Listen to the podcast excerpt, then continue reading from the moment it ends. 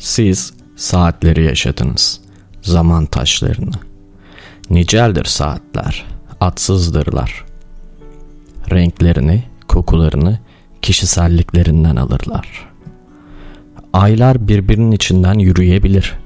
Ağustos'ta bile Mart'a gönderme vardır. Yine de gönderme mevsim mantığıyla sınırlıdır. Günlerse bambaşka. Bir günün öbürünün önüne geçmesine izin yok. Günün gizi hem kişiselliğimizde hem de onun kendi kişiselliğinde. Siz saatleri yaşadınız. Henüz sözcük haline dönüşmemiş ya da bir sözcük karşılığı oluşmamış durumlar yarattınız. Tanığınızım aylar ayları açıklıyor. Saatler saatleri kum saatiyle açıklayabiliyor. Açıklanmayan tek şey aşk. En büyük sayrılık ve en büyük sağlık. Günü tam gelmemiş olarak bir yanını gizleyen duygu. Denetçi anlamaz, tarihçi atlar. Terzi bir araya getiremez, sanatçı elden kaçırır. Kent yıkılıyor, sokaklar uçtan uca kazılmış. Sesimiz radyasyon içinde. Mühendisler geldiler, kedi resmini bile cetvelle çizerler. Gözlem evinde art arta mevsimler sökülür.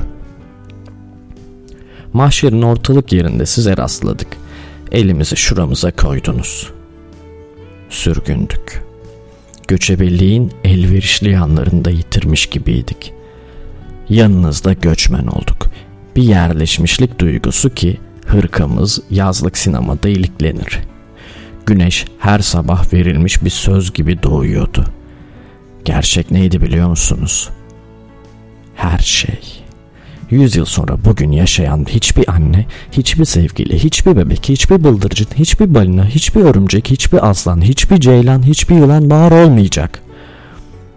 Ayrı bir kardeşlik kanıtı değil mi bu? Hayat kanıtı. Birbirimizin her yönden çağdaşıyız. Siz tebeşirle kara tahtaya ne güzel yazan, kuzular için özel bir bölüm açmayı da hiç unutmayan, saatlerle yaşadınız. Düşlerinizde doğulu bir ressamın elinden çıkmış ağırlıksız yapraklar.